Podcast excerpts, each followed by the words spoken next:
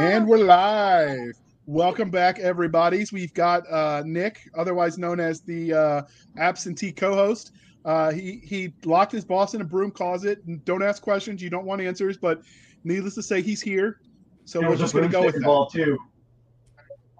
Woo-hoo. All right. Hey, all you crazy sci fi and fantasy fans, it's time for your daily dose of shenanigans over here at the Blasters and Blades podcast. Just three nerdy veterans. Yes, we said three today, geeking out over our science fiction passions and fantastical fantasies.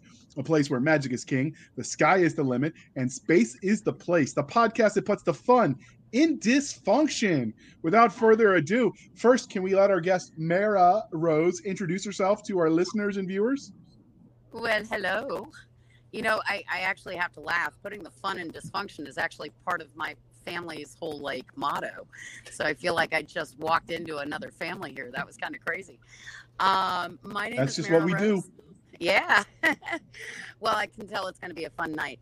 Um, my name is Mera Rose, and uh, I, I wear many hats. I'm one of those crazy Renaissance geeks that's been doing this for way too long. So um, I am the uh, costume contest runner for the Dragon Con Page to Stage costume contest. And uh, I'm also the production designer, costume designer, set designer. I don't know what hat I don't wear for Prop House 42 um, productions. Uh, we do costume sets and props for the entertainment industry. Um, and uh, for conventions as well. And then uh, I'm also the former vice president and president of the International Costumers Guild and the current president of Cause International, uh, which is a little nonprofit getting started to help costumers and cosplayers network uh, throughout the community and build brands. So, thanks for having me here tonight, guys. Uh, I, I heard you say three veterans, by the way. You actually have four on the line, but I can't talk about Bruno. No one talks about Bruno. All right. And so, since she mentioned Page to Stage, and if you're listening to this or viewing this, you see that this is a fireside chat.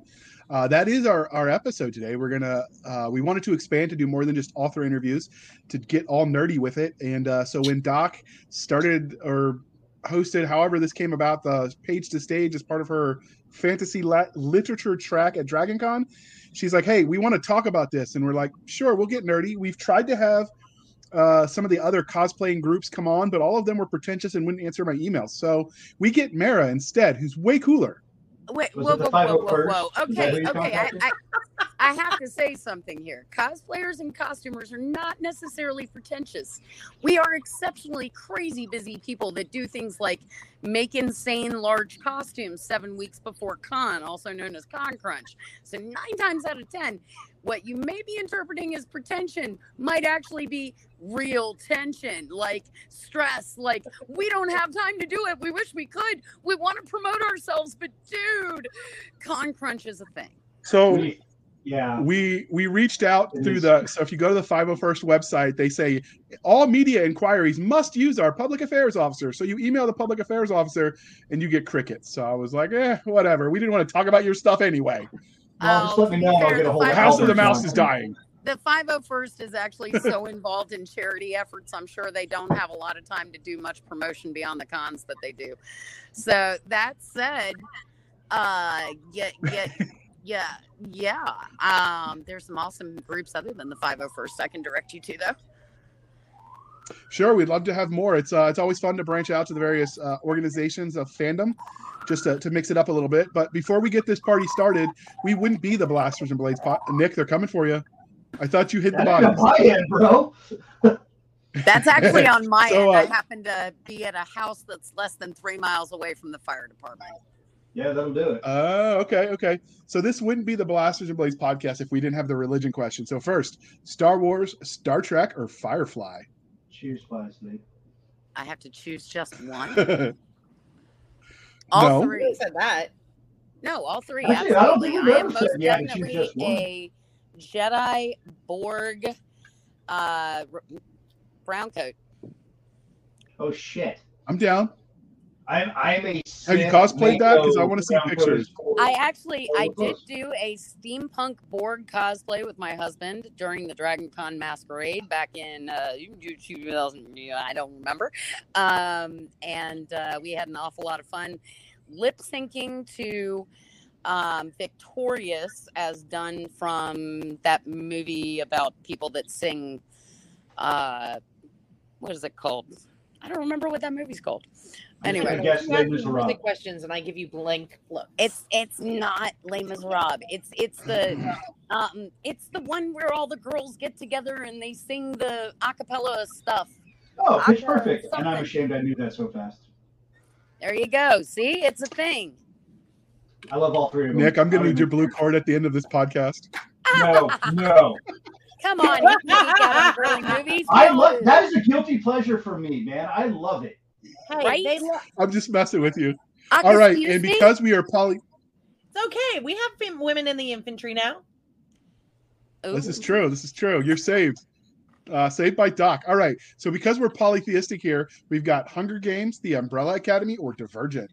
God, this is again another all three, except probably a little bit more on the Hunger Games side. I'm actually also a homesteader and a chicken farmer. Um, so uh, I'd love to say that I was inspired by books to do that, but I was inspired by books in our current political state. So, you know, it, it just made sense.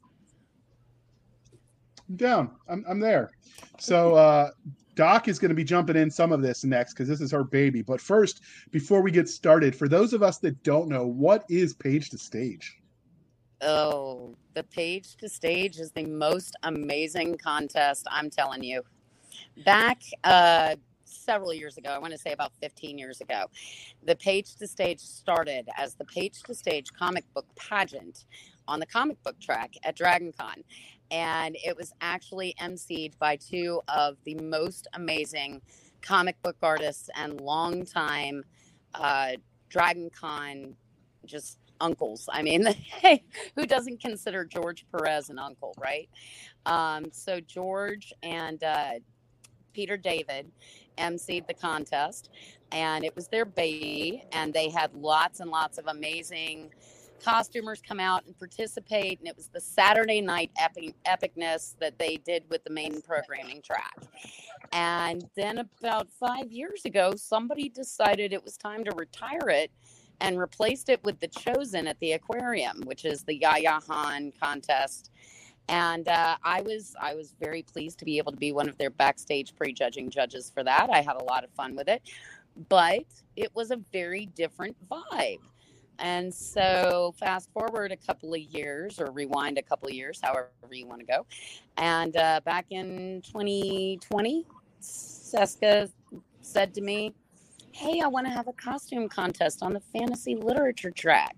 And I hear you know something about that. And I died laughing because she's probably the only person that did not realize that I've been running international costume contests for 26 years.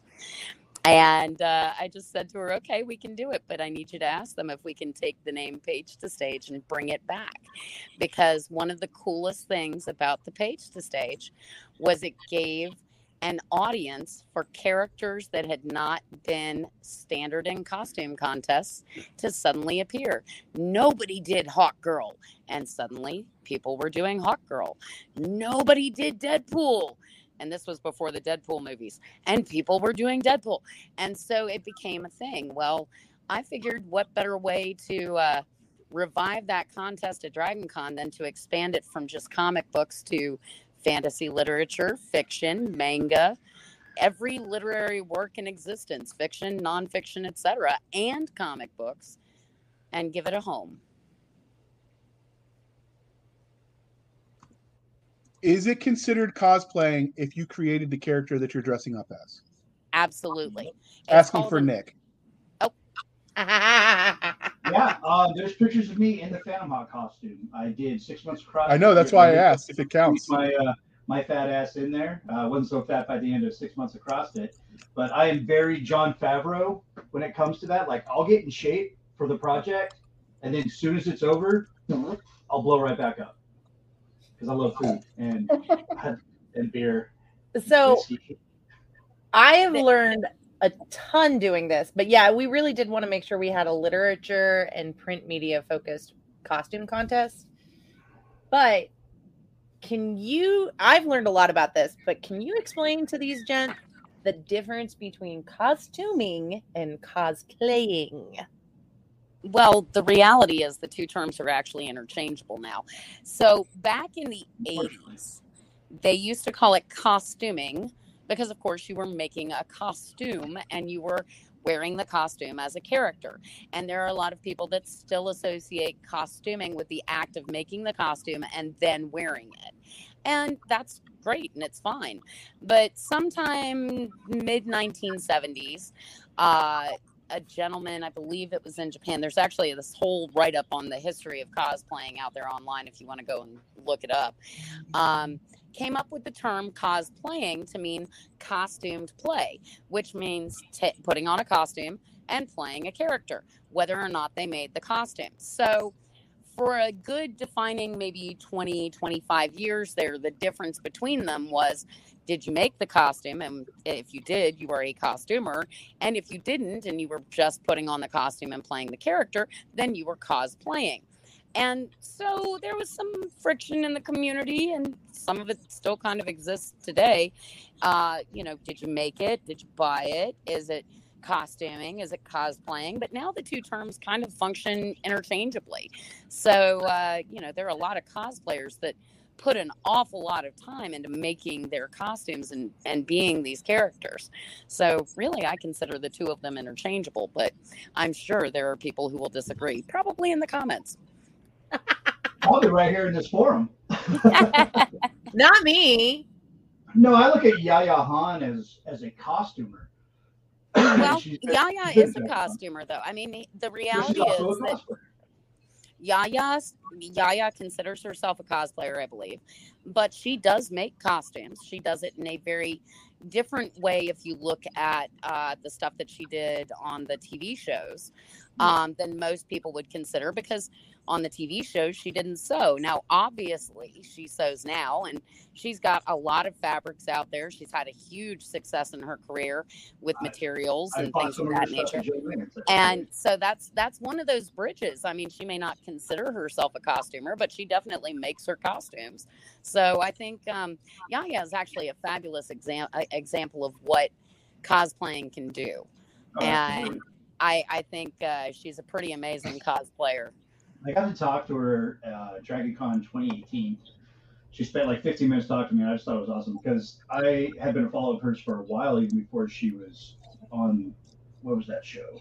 Um, well, before she was cosplay Yeah, and Yeah. Ivy Doomkitty and all them. I was I was followers of theirs um, from like the very beginning. So just like they showed up on my feed, I was like, oh man, they did amazing work.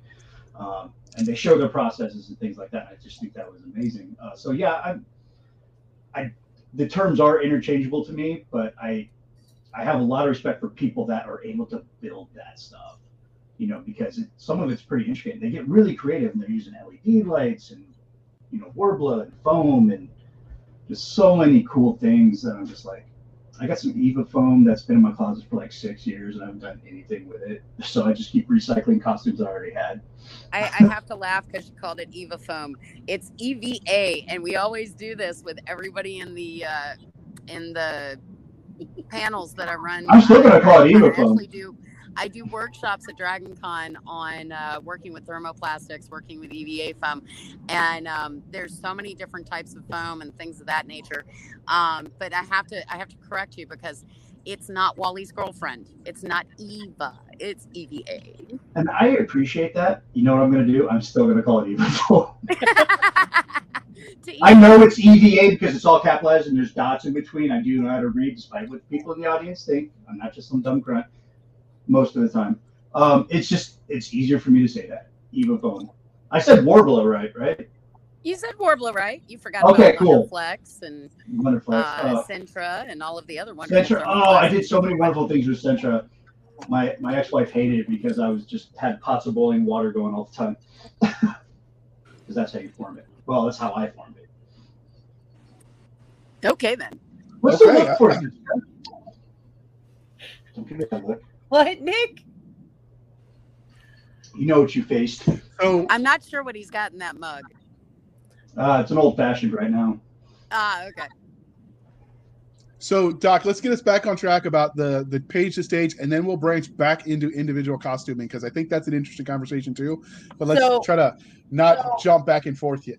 so last year was the first year of the new page to stage as hosted with and the Hyatt.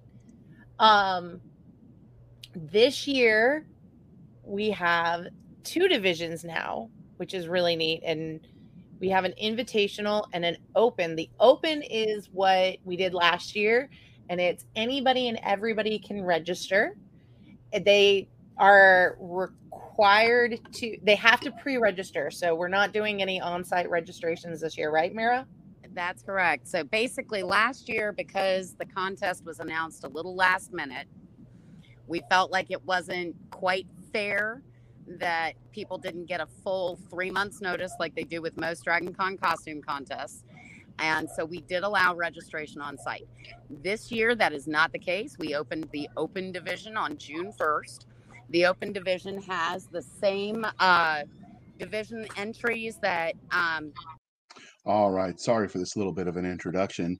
The uh, guest had her um, technical difficulties. That's what happens when you live out in the country. And so rather than have you listen to static, etc., we decided to just edit it out.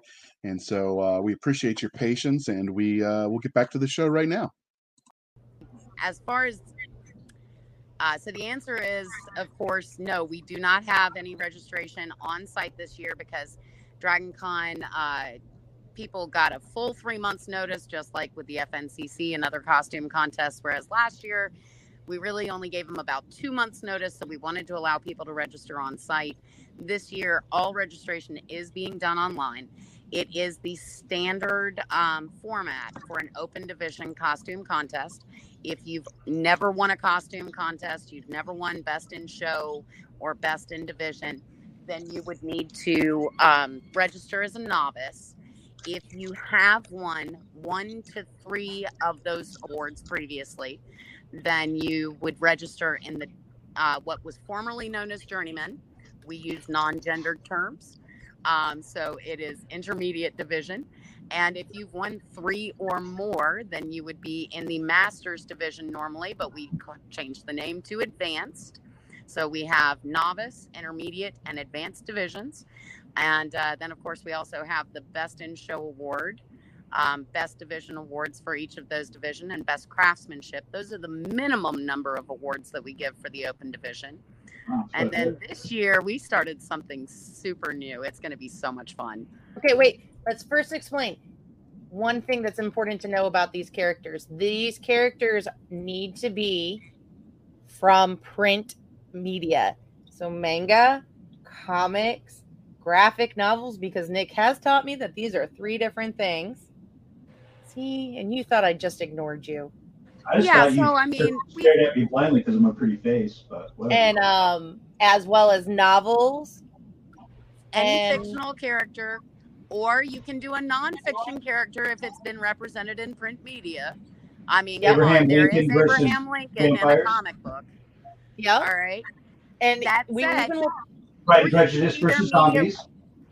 right, or you can do their media representations. So that means you want to do Captain America because he's in a comic book, but you want to do the Captain America suit that just showed up in the last Avengers movie. Go for it. Yeah. So there is an open to interpretation part. And um we also will let people do stuff out of like game books, like RPG manuals. So, but Oh, really? while They're allowing that. Well, it's we fun. are. That's awesome. We the have, artwork is really good in a lot of those, like the Heroes RPG. Yeah. So Personally, I'm a huge fan of the World of Darkness line of books. Shout Yeah. out to Phil Bricado, man. You got some of the best artwork in the world in Mage the Ascension. so There's a dick. Nick's gonna send me hate mail later. Oh, I'm gonna come visit you, and that's ma- way worse. I stepped So- into something I don't know about. that's because you didn't I- see the underneath the scroll- bottom of the screen. I put it It all picture book. something to uh, effect of they're all Uncle picture books. How dare you diminish my my craft? I don't know when was the last time you published a magazine. a- a? Oh, oh, that's hard. Uh, Now, Oh, see, that's oh. not fair You because know, that's you're just going to that's hit him really with good that that, you brought that up. Uh, and I'm not going to be emotional about it. It was Solarium Prime. It debuted in April and it sold out. Oh, wow. good job, So you man. could just go over there and just like Bravo. have a glass of meat and shut the fuck up. That's so when did the second round come out? What have you done for me in Um, July? Oh, I'll do anything you want in July. What's up? No, I'm just saying. No, no, no. We're just giving each other grief. No, um, second printing is going to happen. Um, it's I'm having a new cover done, so you know it's the second printing, and um, he has a day job like a lot of us indie creators do. So he's he's getting to it, and it's it's pretty slick. So, That's awesome. I I did see that Solarium Prime came out and was super psyched for you. Uh, by the time I went to go get it, it was sold out. So Get some of your readers to cosplay and enter in the open division. yeah, Okay. All right. I. So I would page actually I'd be very honored if someone decided they wanted to dress up in a cape and cowl like Phantom Hawk. And that's actually- That's part of the reason why we do this. Honestly, authors are the unsung heroes of the con community, man. They give us the characters that we love, and some of them get the chance to go out there and see their, you know, intellectual property and their amazing works come to life on TV screens and in movies. But the rest of them, man, they spend all of their time writing these amazing characters and they never get the attention they deserve. And You this contest gives them the attention they deserve. and their fans a place to be recognized because there's nothing worse than building a costume and having people think that you're from Game of Thrones or Wheel of Time when you're from Pern. There you go. So, but can we talk a bit for about the open and how we're a little bit about how we're judging the open so people who are submitting or considering the open know? Sure. So first off, let's let's talk real quick about the criteria, okay? So because this is a costume contest, remember we talked about the difference between what was perception of costuming and cosplaying, right? It is a costume contest. So in the open division, yes, you do get points for presentation, meaning playing the character, but you also get points for interpretation, meaning how you interpret the character from the page into the literal physical embodiment in 3D form on the stage. And you also get points based on creation, meaning construction is important. You must have constructed at least 50% of the costume for novices. 60% of the costume for intermediates and 70% of the costume for advanced. Now, the other side of that percentage, 50, 40, 30, can be purchased but we do prefer it if you modify it. Now, if you buy pieces and you modify them for the entirety of the costume, let's say you buy a cloak and you add a ton of flowers and things of that nature to it, that can that's considered a modification. If you modify 10% of that cloak and that cloak is 10% of your costume, then you've modified about 5%, which counts towards that 50%. That's how you gauge that. And that's how our judges will gauge that when they're looking at it. Now, what they're looking for is is it well constructed? Are your seams finished? Are your edges pretty? Please bring us finished edge foam armors. Please do not leave your sandwich sides open on your Worbla. Okay. Make sure your paint jobs are nice. They don't have to be perfect. Not in the novice division, at least. If you're in the advanced, we'd like them to be perfect but obviously that's how those things get judged.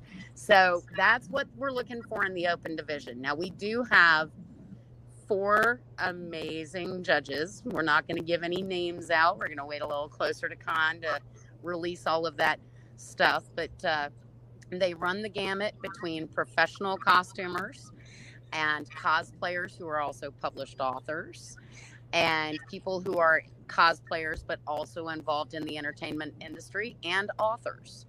So, So Got some great first, what do you mean by? So how do you define construction? so So if they bought is the anything. pieces in this, Sorry, go ahead. I say so. If you go to a thrift stop and you buy the various things and you modify it, you get the percentage, but it doesn't count as construction unless they actually make their own pants, for instance. No, no, no, no. So that's oh. that's actually what we mean by construction. All right. So let's say you go to a thrift store. you buy a pair of pants, and that pair of pants is going to be one of the items unmodified. Okay. Because pants are roughly half of your person, they're roughly half of your costume. So that means you're going to make everything else. Or you're going to modify those to bring down the percentage. So let's say you buy the pants, but you've got to distress the pants to make them look weathered, or you've got to add leather straps to them so that they fit the way they're supposed to, or they have the uh, aesthetic that they should have. Um, perfect example. Let's say you want to do a Deadpool. Go buy yourself a pair of leather chaps, get some red fabric. So that red fabric to the chaps, you now have a 25% constructed, 25% purchased piece. Okay. So do you give points for complexity? Because obviously, someone making an outfit that's just cloth, and I don't want to say just in that derogatory sense, but that's a lot different than someone that makes I don't know, you know, faux power armor like you've seen from some of the Warhammer cosplayers. Does that factor into the the price or the pricing, the judging? Well, that's actually a really, really good question. And this is something that is heavily debated in the costuming and cosplay community. So, fiber arts are very difficult to master, and people tend to look at a garment and say, "Oh, you know, they just sewed that. It's it's not a huge deal." The techniques used in sewing that piece, cutting that piece, patterning that piece can be just as complicated and just as complex as what went into patterning and heat forming and painting an EVA piece. So you're really judging each piece based on the piece less than judging them against each other. So when I'm looking at a costume as a judge, what I do is I look at it and I say, okay, this is exactly what the costume should look in my mind. How close does it come to that?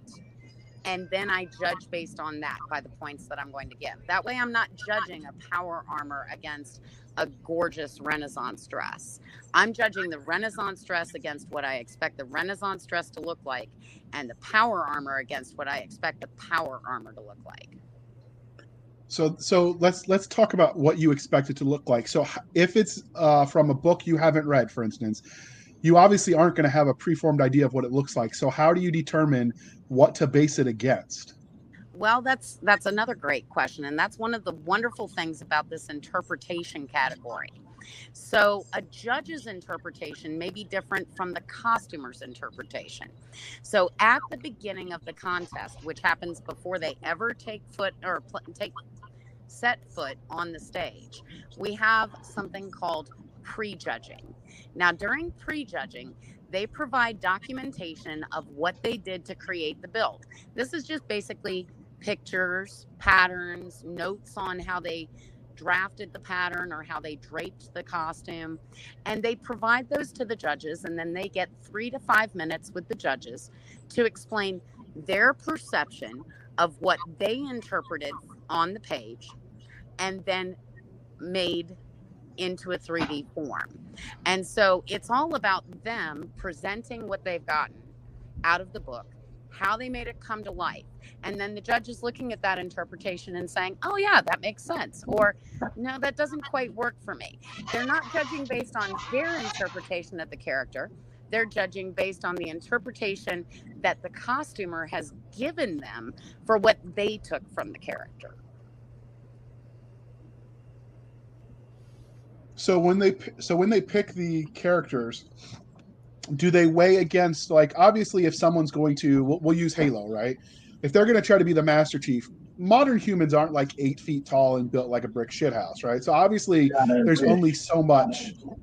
Yeah, there's only so much we can do for the physicality. Is that counted for or against, or not even factored in? It depends on the judge and it depends on the build. It's very specific to each character that's presented. So, um, using your example, I have seen amazing Master Chiefs that were five feet tall that I would have awarded just as much as somebody that came in on stilts and was eight feet tall and bulletproof. Um, there is a complexity factor in creating these costumes that you have to take into account.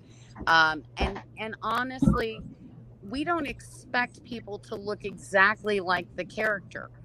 This contest is very specifically open to everyone.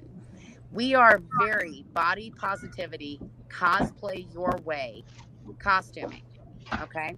So that means I don't care if you come in and you look nothing like the character.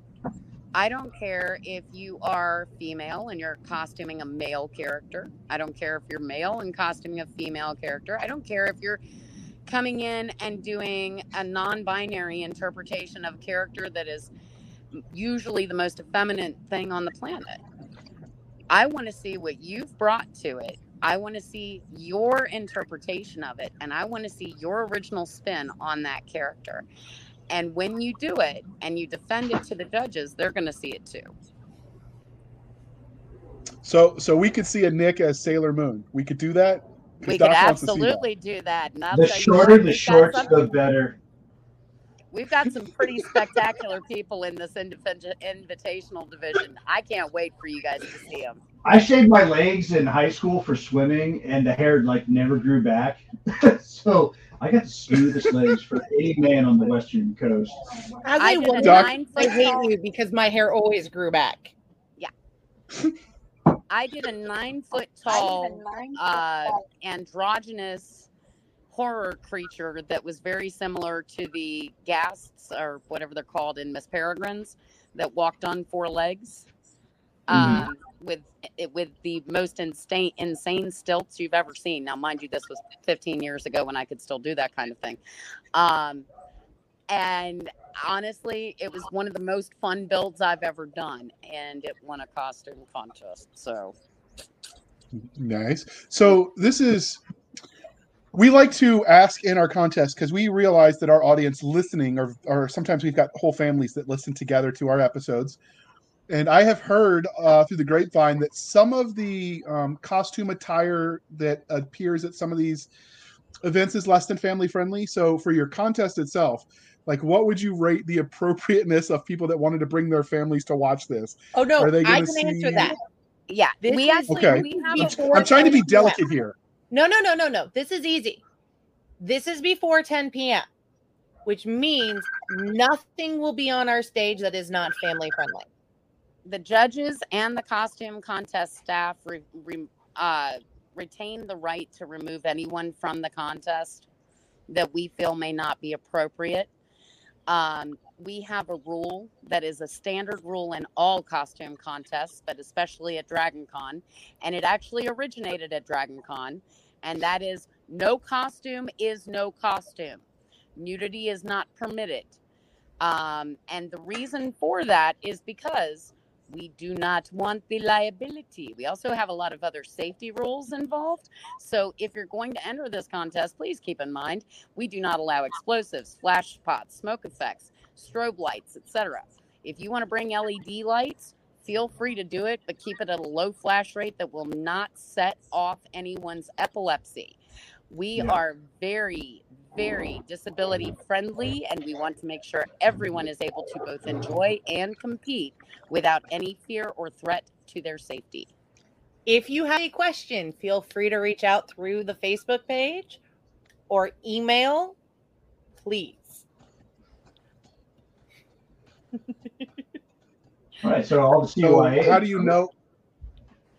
So how do you know that the uh, the strobe the strobe lights are going to hit that uh, epilepsy like flashpoint? I don't know like how you would be able to tell that. Um, well, uh, in addition to all of the other hats that I wear, I'm also a disabilities advocate and have um, particular experience with uh, strobe lights, flashpoints for epilepsy. And so I will actually make you test them in front of me, and uh, I can tell you pretty quickly whether or not it's going to be a problem. It's usually what? So it's a um, you'll know it when you see it kind of thing. Exactly. Okay. All right. So we are going to uh, pause real quick while we shamelessly show for the man with this most excellent commercial. Actually, this with time, us. Do you have what it takes to take this from the page to the stage?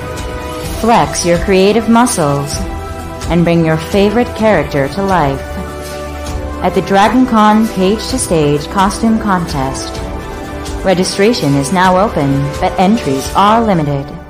What will you bring to the stage?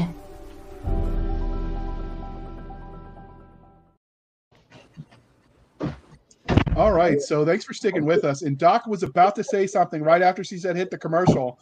So what were you about to say before I so rudely cut you off? which was I- funny.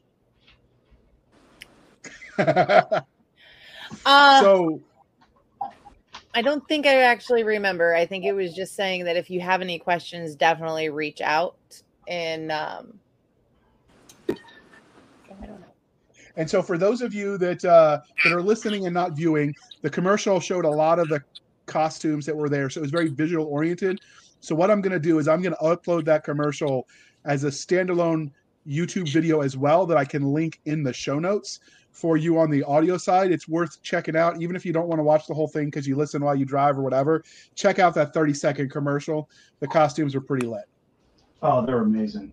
Those Yeah. were our entries for last year, and they were absolutely amazing. Our best in show from last year is was a I Mera remembers her name, and I don't. Her name is Michelle Capamaggio. She she did Gia, Gia Leon. Oh, I didn't pronounce it right.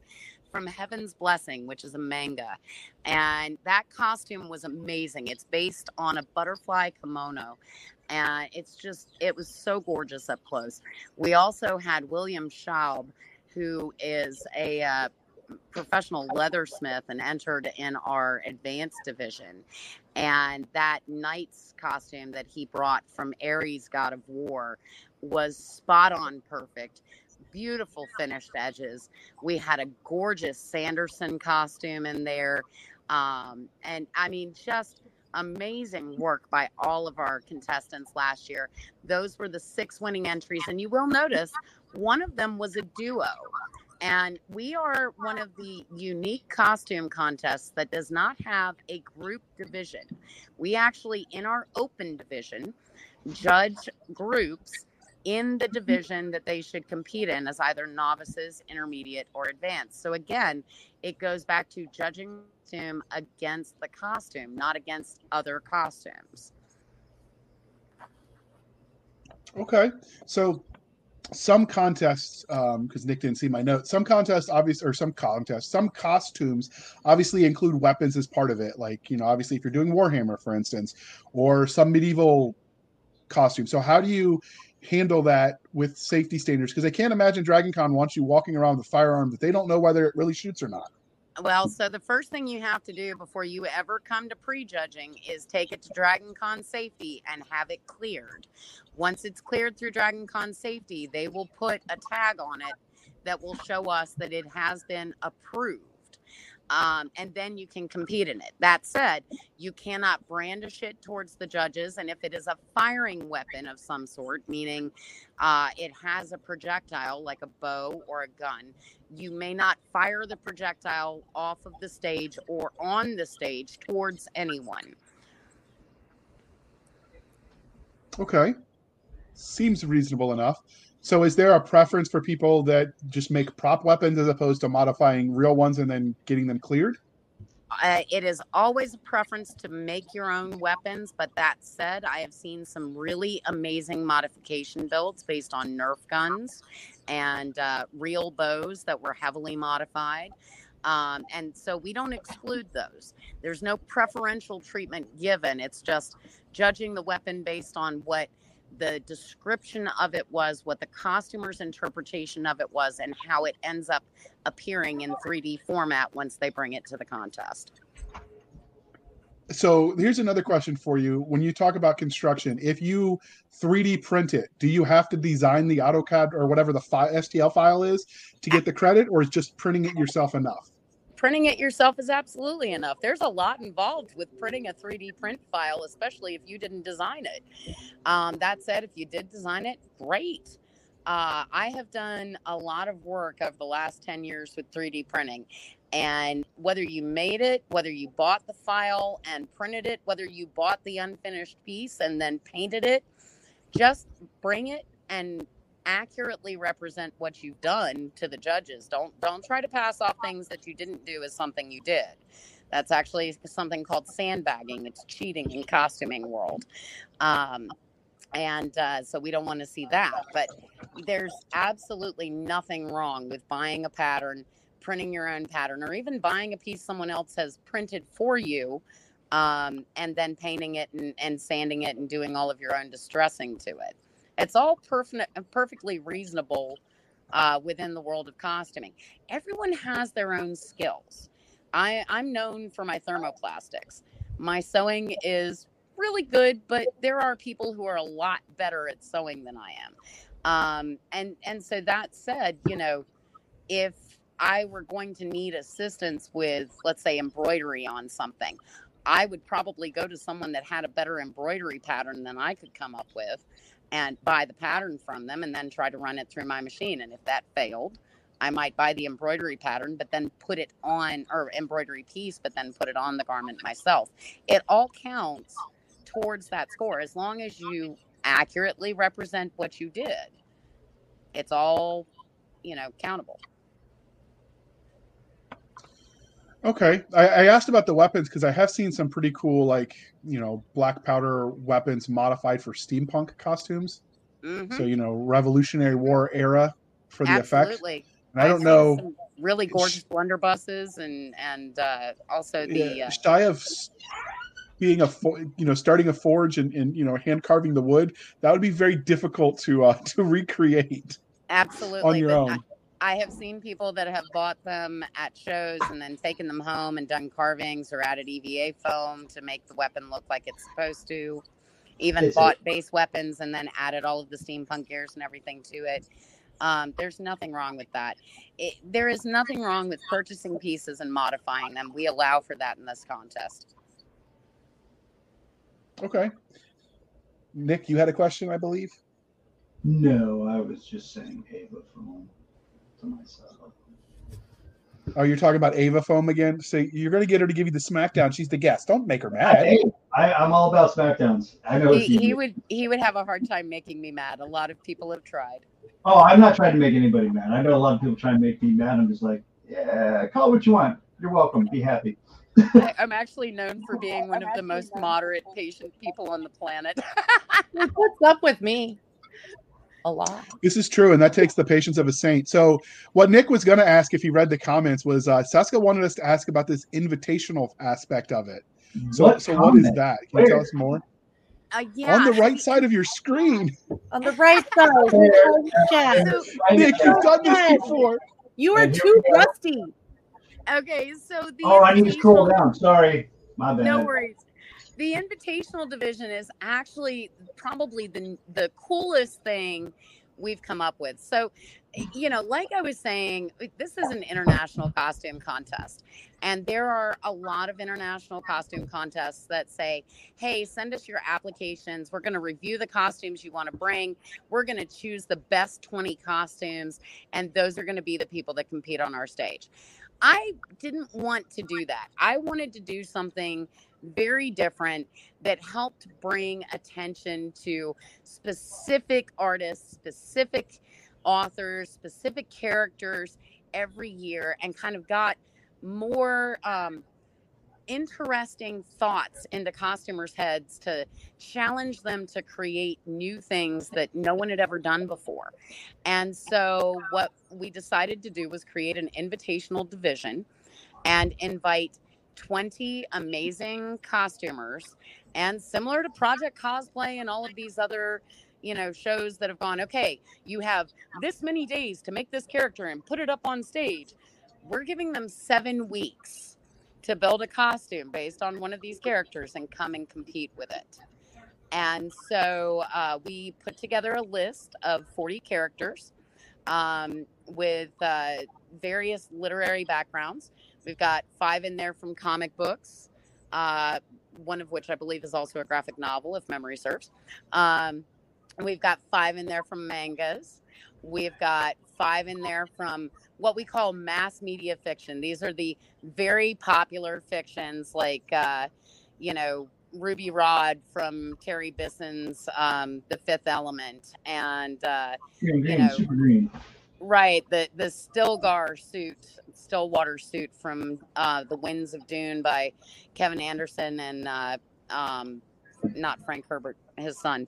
Um, but anyway, so you know these these great, amazing costumes that are written on the page and sort of represented in the artwork, but that people can really take some interesting spins on. And then we took 25 lesser known but absolutely amazing authors, some of whom have been very active in the con community and have a great following, but just haven't gotten that much attention. Like Davis Ashura, whose freaking artwork is gorgeous and his descriptions are amazing. And Oh. these characters, And J.N. Cheney, who we just talked with recently on the show. yes, who did the uh, Soul Arbiter insertion armor, which is one of the uh, one of the things that has been chosen and highlighted for the invitational division. So basically, what we did was we took 40 characters and said, okay, these are the characters you have to choose from. And then we invited 20 costumers to come pick a character, make that character, and then put it on stage at the Dragon Con page to stage to compete for a thousand dollar cash prize. Yes. And so we are bringing attention to literacy and literature and costuming and fandom, and we're mashing it all up together through this division. It's going to be a blast. I'm so excited. I'm already excited by some of what we're seeing from uh, some of the costumers that have accepted the invitations.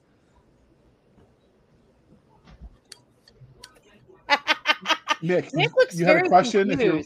Can you You're like, can we ask that? I'm like, ask what? You guys are having an internal like. I am a shitty host. All right. Understood. So, so We're do you have a list of what? So you said that there's a list that you had some of these people uh, go through to pick. Do you is that available to the public or is that you know behind closed Yeah, doors for people? That participating? list is actually available to the public right now. It's on dcpagetostage.com slash 2022 character list, I do believe.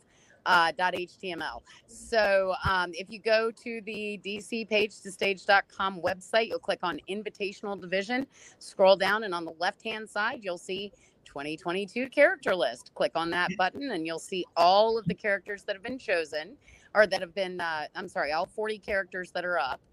And then on July 15th, you'll see the list of characters that have been chosen and the cosplayers and costumers that are making those builds with all of their social media information. And then you can go in like me and Cisca have been and watch the builds as they're happening and be like, oh my God, that's so amazing. Oh my God, that's so Yeah. beautiful. No, if you search right now, if you're listening to this and you don't want to wait to hear what we're talking about, you can search on Facebook, page to st- the hashtag page to stage, as well as the hashtag podium audio, and find it because Podium Publishing has been our wonderful and gracious sponsors for this event. So, yeah they're they have been amazing. They're providing all of the cash prizes um, and prize support for everything. And uh, i'm i'm so excited by some of the things that they have out there. We we chose some of their characters as well to highlight um, to say thank you but also because some of these characters are just gorgeous like the descriptions when you read through them they're a costumer's dream So, one of the other things that's been really awesome about this little sidetrack that I've really pleased of, this is the first real inner track event. So, this isn't just fantasy literature, costuming tracks partnered with us, as well as YA literature and sci fi literature tracks. So, it's a big deal if you go to Dragon Con. And we're kind of hoping to partner with other tracks. So, you know, if anybody else wants to partner, feel free to message or email Cisca because, you know, we're cool with it. So,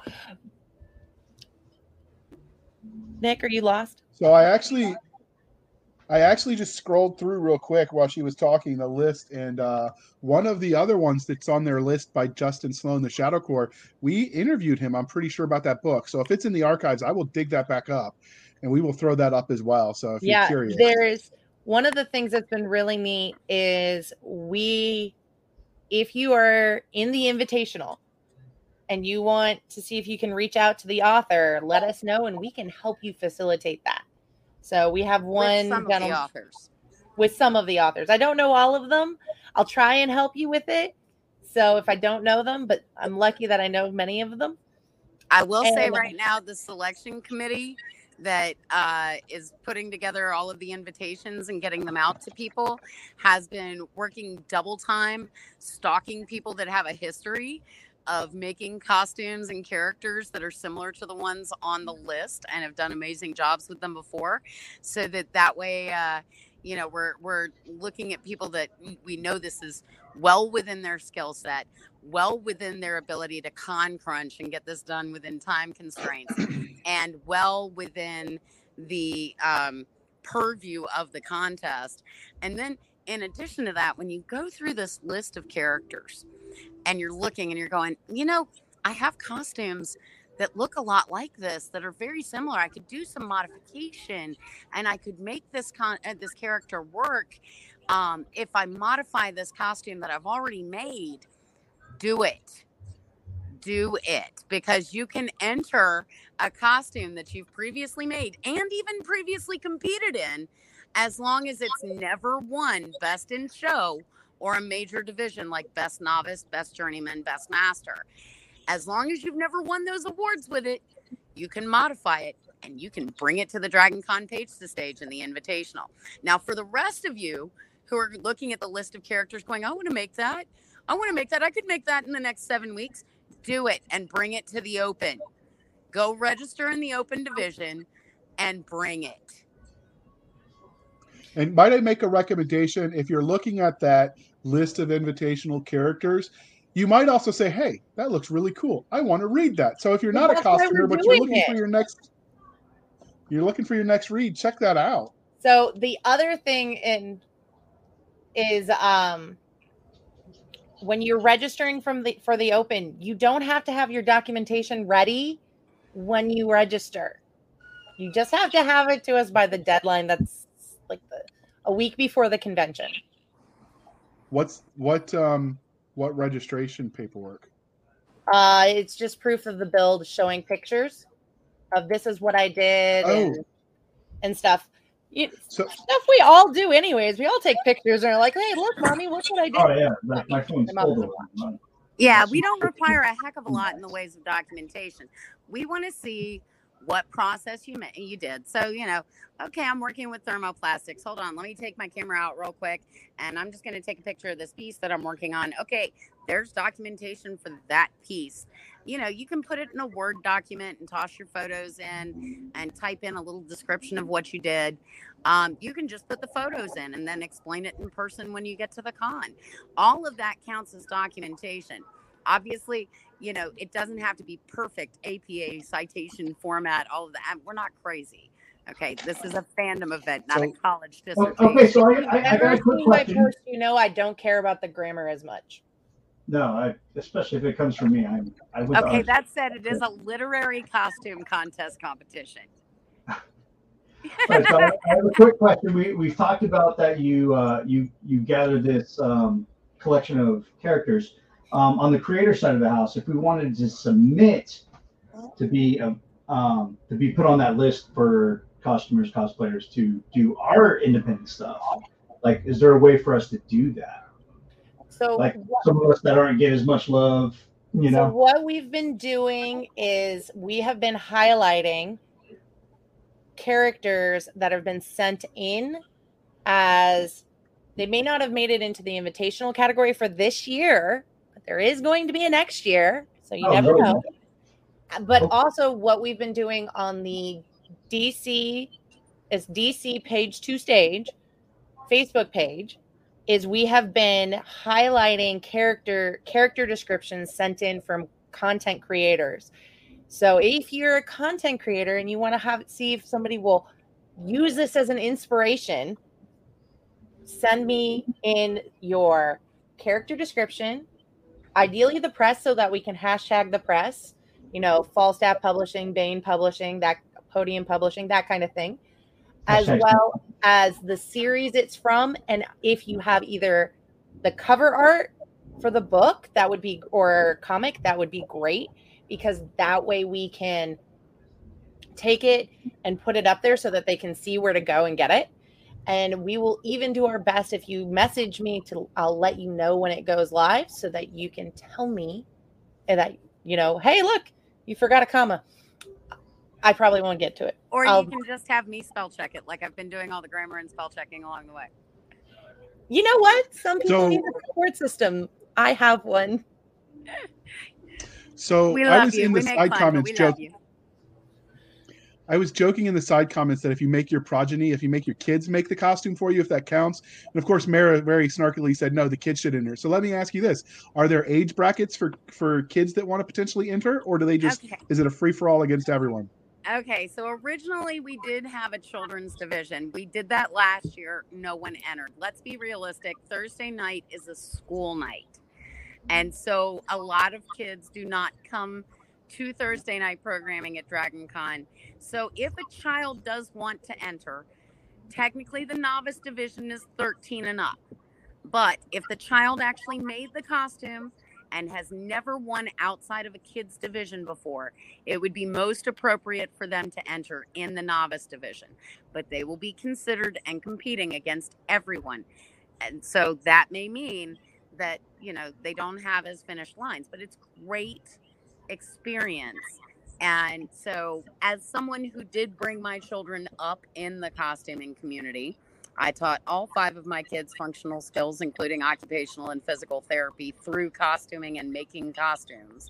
I strongly recommend that parents encourage this kind of creativity. And uh, so, if your kid makes your costume because they can't come out on a Thursday night school night, just enter it with them as the maker and bring their documentation and defend it for them like you can because you're a parent. Or have your kid come and enter it themselves. In fact, we actually have somebody who is making. I think you told me we have somebody who a- are asked that question. They don't want to wear the costume. I think they're making a, their friend or partner wear the costume, and so it was. They can model it, but you're the comp- competitor. Exactly. And so they will have to come with you and discuss with the judges what their process was in making and their vision was in making the costume. But you can put it on a model instead of putting it on yourself. That said, everyone should cosplay cosplay cosplay your way. And if you have not looked up those hashtags and that amazing movement, I strongly recommend you go look up cosplay your way um, because cosplay is for everyone. Costuming is for everyone. It does not matter what your size, your shape, your disability, your race, your color, your creed, your religion, your background, anything along those lines. Cosplay it your way. Uh, there's rumor that that's the Mike, the Mikey Mason song "Too Fat to Troop" started because people were mocking someone that was too big to wear the stormtrooper armor. That's exactly it. I heard that, and I've actually talked to him about that at MarsCon in Virginia. It's an epic song too. If you haven't heard it, you should totally check it out. Mikey Mason is awesome. Mikey Mason is awesome. You should check out all of his work. The Blubbering Humdingers are amazing too. I make Jr. listen to folk songs. I filked She my does, but I actually found him- entries. Starting to feel like I'm Actually, no, I did out. find Mikey Mason through you. That's right, Doc. It's all your fault. My son's hooked now. He can sing the whole thing. My youngest. That's awesome. He likes the murder hobo one the best though. Oh, Figures. that's funny. Oh wow. So, all right. So, were there any other questions about this page to stage that we didn't ask you that we should have? Because I'm a noob at this. I don't know anything about costuming other than I've seen pictures. You've I want to seen make you a pictures. Marine Guard Jedi. um, I mean, the page to stage is just an epic contest. It's along with the Friday night costuming contest and the great tradition started by Marty Gear there, um, that that Lee Cox has just done such an amazing job with for the last decade. Um, you know, we we really count ourselves lucky to be among the uh, beautiful pageantry that comes in costuming at Dragon Con. Um, and and the invitational division does get a little bit cooler because in the open division we do do a catwalk you come out on stage the mcs read your announcement they talk about your costume and then you go off stage but in the invitational division you get a one minute skit or musical performance entertain the audience as your character. So this is where the creativity in the presentation comes in a little bit more. It's not like the masquerade. The masquerade is its own animal. They give people 90 seconds to three minutes. And you guys have seen some crazy stuff in there. I know because I've put some crazy stuff in there. I mean, let, let's let's just go back to 2018. You guys saw the monolith and the monolith one. That was a minute and 30 seconds of the the 2004 music. I didn't put that in. No, no. I was the crazy person that brought the Mad Max Mario Kart mashup. You guys remember that? Where the Power Wheels died on stage? That was us. so, you know, they get to do all kinds of fun stuff in that one minute time frame. Um, and so we we have a pretty neat performance aspect there. And Cisca, I understand we're gonna have a little bit of an auction while the judges are making their decisions, right? We are working on that. well, we are working with the DC charity event. His eyes got real big. She's like, "Yeah, that we're working on it." We are. I am working on it. Read between. Well, I, I'm sure you were. Private. we also Nick, have you had a really- question before. we also have really amazing MCs and John Hartness and Tanzan Silver. They made it absolutely amazing last year. Come listen to them flub the names of every manga and anime character on the planet. Um, and we've had them on the show, so you can always hear what they sound like when they know what they're talking about. Hey, hey Mera, I, I've got a really quick question. Um, is this going to be filmed? Um, the, the invitational, the, everything costume related? Is it like stri- um, streamed live or anything like that for people that that can't attend DC? Like I can't do it this year. Um, uh, well, love we- to see all that stuff. I, I, so we we will be recording it there will be video hopefully this year there will also be audio because apparently last year we had a technical glitch and didn't get the audio of the contest Oh wow. No Which one is- trained me in audio visual. It's Yeah, fine. that's why on. we've got a board runner this year. We've got, Oh, we've got an av professional coming to make sure we get good audio and good video. There'll be a That's tech brilliant. rehearsal for the invitational competitors so they'll get to run their their skit real quickly so that way they know where to hit their marks and everything else. Um, but uh, we will have it up somewhere now where has not been defined yet it may be on the website it may be on the facebook group we will Well, not be DC has a allowed to stream it it? live primarily because of the fact that we're in the hyatt international ballroom south which if you've ever been in the hyatt international ballroom you know that there's a wi-fi issue down there Yeah, it's a, yeah, it's so, um, if DCTV picks us up, are you listening, DCTV? We'd love to have you pick us up. Uh, then hopefully we will also be on DC I'll- make baked goods. I I will You're gonna bribe them with food. I dig it. I will bribe them with mead. I will bring mead. See? Oh, um, who's sponsoring it? Is there somebody sponsoring this? Yes. Podium is sponsoring it. Okay. Podium Publishing. Podium Publishing. They Publishing. do audiobooks, people. They do, They do audiobooks, audiobooks. but they're also in print now. It'll They're getting into in- print Oh, they with know. manga, is my, is my understanding. They have I'm a really sure amazing weird, audio book okay. out by Felicia Day that's a lit RPG. Um, one of the characters we chose is actually from it. It's hysterical. I love that book. It's rule of Good to cool know. or rule too cool. The words rule and cooler in it. Yes, it's Rule of Cool. I have not had a lot of sleep getting all of this stuff put together. Neither has Mera. What are you talking about? I would say just that, pulled, uh, You still I got pulled till 19 hour days for two weeks. Are you kidding me? the, the, the funny thing is going to be the interpretation factor because there's a modern trend in literature where they leave everything to the imagination for character description and they give you almost nothing. I don't like it. Give me the Tolkien-esque, like describe every blade of glass. But that's a, a hill I'll die on another day. But I imagine you're going to see a lot of creative interpretations, given some authors write books where you don't even know what the character looks like at the end. Yeah, we we had some fun writing some descriptions and helping out with descriptions. Um, I think my most fun description that I got to write was actually a character that everybody knows completely too well, uh, and that is Deadpool. Deadpool is one of the characters for the Invitational division. So, and he hasn't been claimed yet, invitees. So, you know, uh, the Deadpool mashups and Deadpools are kind of well known at DragonCon. I'm I'm hoping to see someone pick that one up and run with it. So is a mashup character where you merge two different characters together Yep. allowed? So if someone wanted to do, I don't know, Deadpool, Sailor Moon. It's been Yeah. done, and it's I'm just amazing. because Doc's a fan. I that is a thing, and Who's people. never seen it? I Um, need it. I'm researching. Hold on, stand by. I got it. Yep, de- there. de- Go research Dragon Con Deadpool, Sailor Moon Deadpool. There are like thirty of them. Um, that said, uh, you yeah, know, I have proven been, I'm not mature. I've been a Dragon Con Deadpool for over a decade. I, I've, I've been in those conga lines. I eat my chimichangas. I have melted in the parade with all of them under masks. Oh my God. Nothing but love for the Deadpools.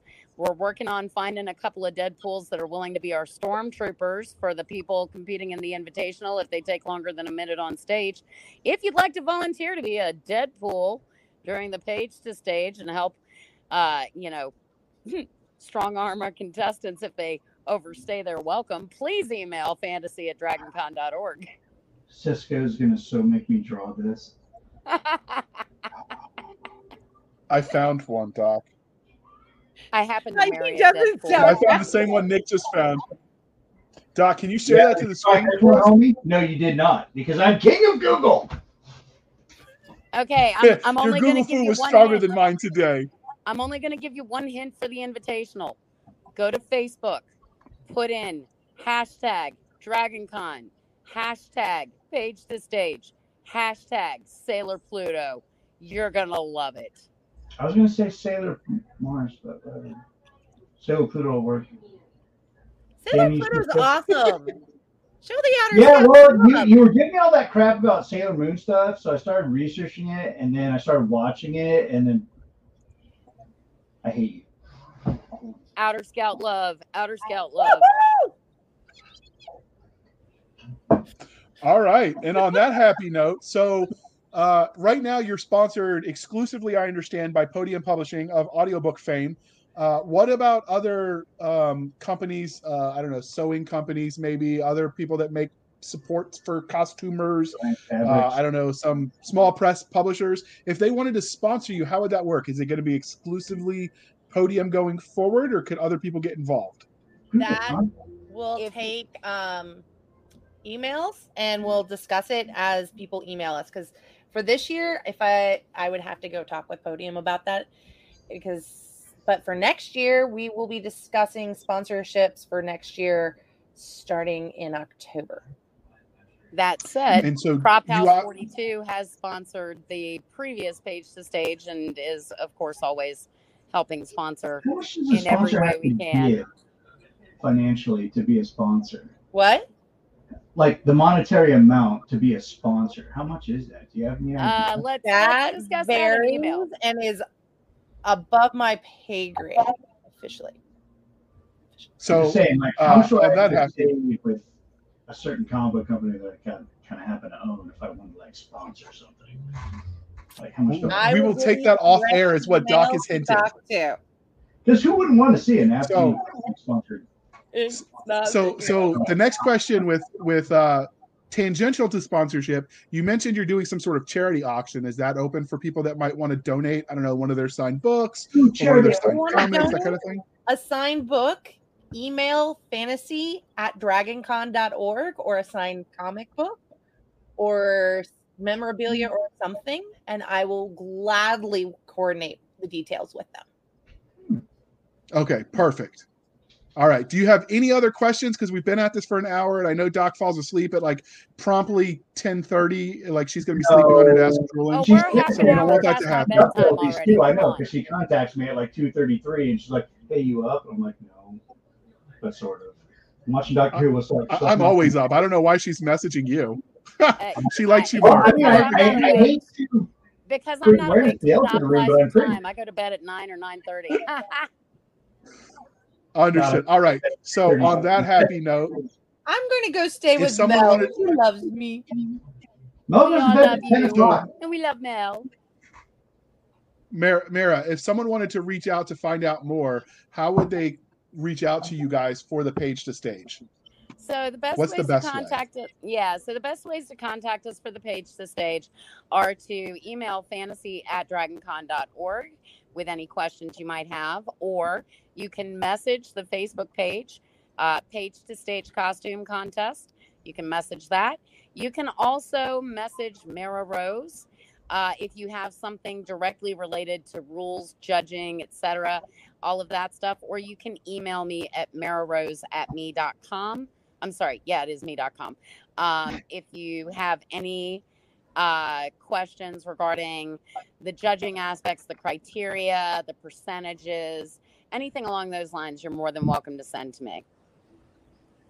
We also have an Instagram Okay. account now for it, which is fantasy at page to stage. Have you gotten That's that right, it's TikTok up fantasy yet? at page to stage. Yeah. Fantasy just- page to stage at fantasy page to stage. Okay, we'll have all of that in the show notes. We'll get that fixed. We're actually this is going to be one of the few ones that we literally uh, posted the day after we recorded it, so you guys have plenty of time to do all your research. And I will frantically scramble to get you all those uh, links in this in the show notes. So check those out.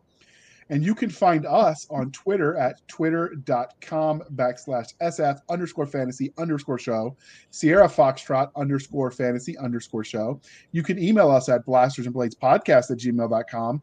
Again, that is blasters and blades podcast at gmail.com. We have the Facebook group where all the shenanigans happen at facebook.com backslash groups backslash blasters and blades podcast. Again, backslash groups backslash blasters and blades podcast. We have a website at anchor.fm backslash blasters tack and tack blades. Again, anchor.fm backslash blasters dash and dash blades, where you can also support the show for as little as 99 cents a month. You can help keep the lights on. Uh, and you can also support the show more directly at buymeacoffee.com backslash author J.R. Handley. Again, buymeacoffee.com backslash author J.R. Handley. Be per- sure to put in the comment section that it is for the podcast. And I promise I will keep my co hosts, Nick Garber and Doc Cisca, duly intoxicated. They will drink until their liver surrenders. Never surrender. I love caffeine. Uh, Never give up. All right. And, right, died 10 years ago anyway.